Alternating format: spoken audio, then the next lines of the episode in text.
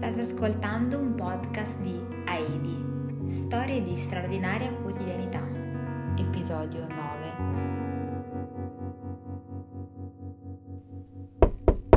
Sì?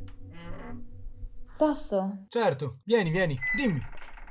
Che fai? Ma rispondo a qualche mail. Capito, non ti voglio disturbare, sono solo venuta a riprendere il libro che mi avevi consigliato l'altro giorno quello dal quale hanno tratto la serie tv, che hai appena finito e che mi dicevi di leggere prima di... Ah sì, Normal People, certo. Ora te lo prendo.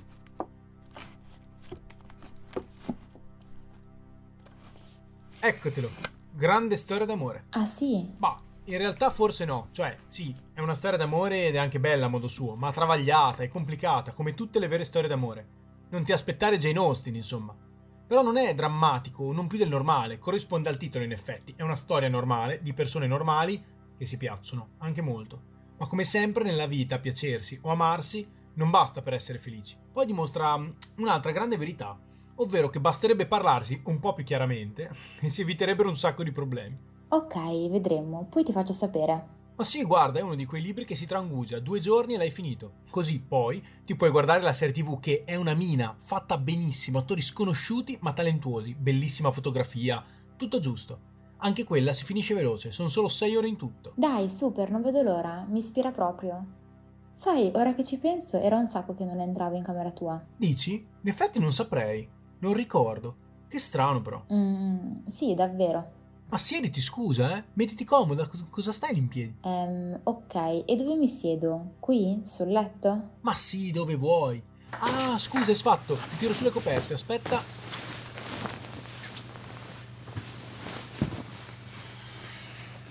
Ecco qui, a posto. Ora puoi sederti.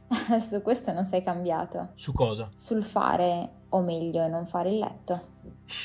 Beh, lo, lo dai, lo sai come la penso. sì, sì, che senso ha rifarlo ogni mattina? Se poi lo devo disfare ogni sera. Brava, esatto. E non è certo quel tipo di ideologia che si possa cambiare da un giorno all'altro. Sono basi fondanti della personalità. Il mondo è diviso fra chi rifà il letto ogni mattino e chi no. Beh, io ho cambiato abitudine nel momento in cui sono andata a vivere da sola. Fino a quando vivevo con i miei genitori non ci pensavo nemmeno a tirare sulle coperte. Ora è la prima cosa che faccio dopo essermi alzata.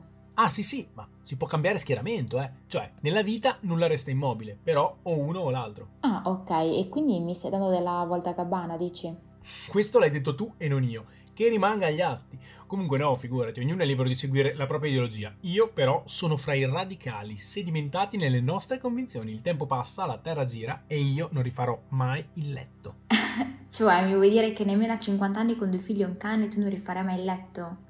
Io non me lo immagino un genitore che non ti insegua la mattina urlandoti di non lasciare la stanza in certe condizioni e facendogli tutta la pantomima sull'igiene e rispetto per gli spazi.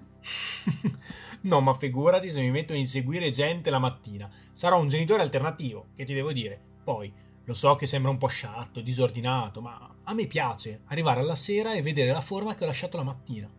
Mi fa pensare a ciò che il giorno appena vissuto mi ha aggiunto addosso e penso se mai la mia forma si riuscirà a incastrare nuovamente con quella del mattino. E ce la fa? Si incastra? A volte sì, ed è rincuorante, a volte no, ma può essere rincuorante uguale. Dipende. Ci sono giorni in cui sei solo più pesante, vorresti toglierti da dosso quel fardello in più. Altri che invece sei proprio diventato più grande, no? E ti senti orgoglioso, perché sei cresciuto e te lo sei guadagnato. E quando sei in due? Uh, quando sei in due raddoppiano i fattori ma a volte accade il miracolo e la tua forma addirittura si incastra in quella lasciata dall'altro e non le distingui più. Quindi il tuo letto è una scultura? Se ci scivoli sotto puoi mirare un bassorilievo? sì, una grande espressione d'arte, poi dinamica, sempre attuale, un po' ripetitiva da guardare a volte, devo ammettere. Dovrei studiare delle varianti. O puoi provare a usarlo per scrivere tutti i tuoi sogni, tutto il tuo amore, come Clelia Marchi.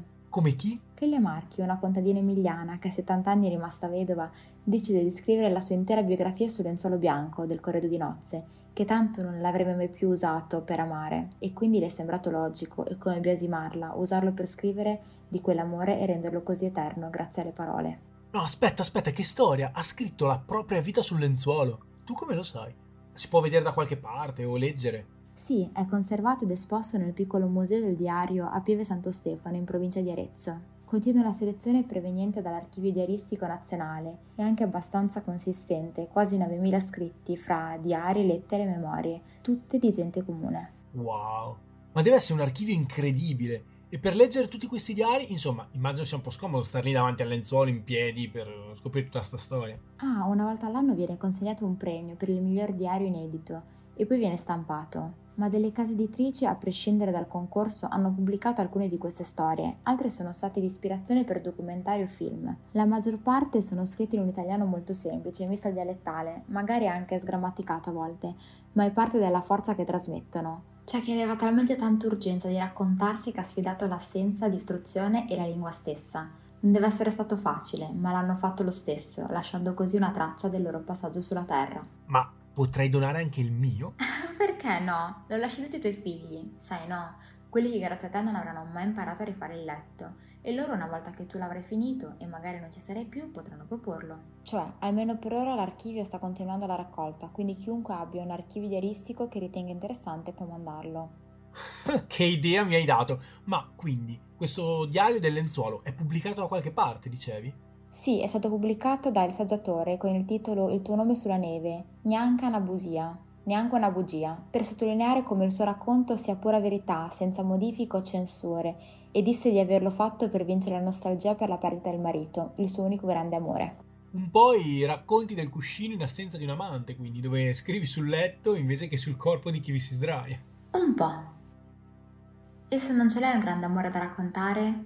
O sul quale scrivere? Allora fai come Sally Rooney nel libro che ti ho appena prestato e parli di amori normali.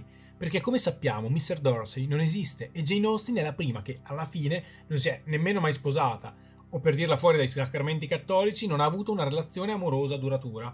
Insomma, sempre che abbia mai conosciuto il vero amore di cui tanto scrive, sicuro non è andata a finire bene. Quindi, invece di scrivere di uomini che creano irrealistiche aspettative sull'intero genere, tanto vale scrivere di amori reali, quindi, imperfetti. Sulla scia di Clelia Marchi, neanche una bugia.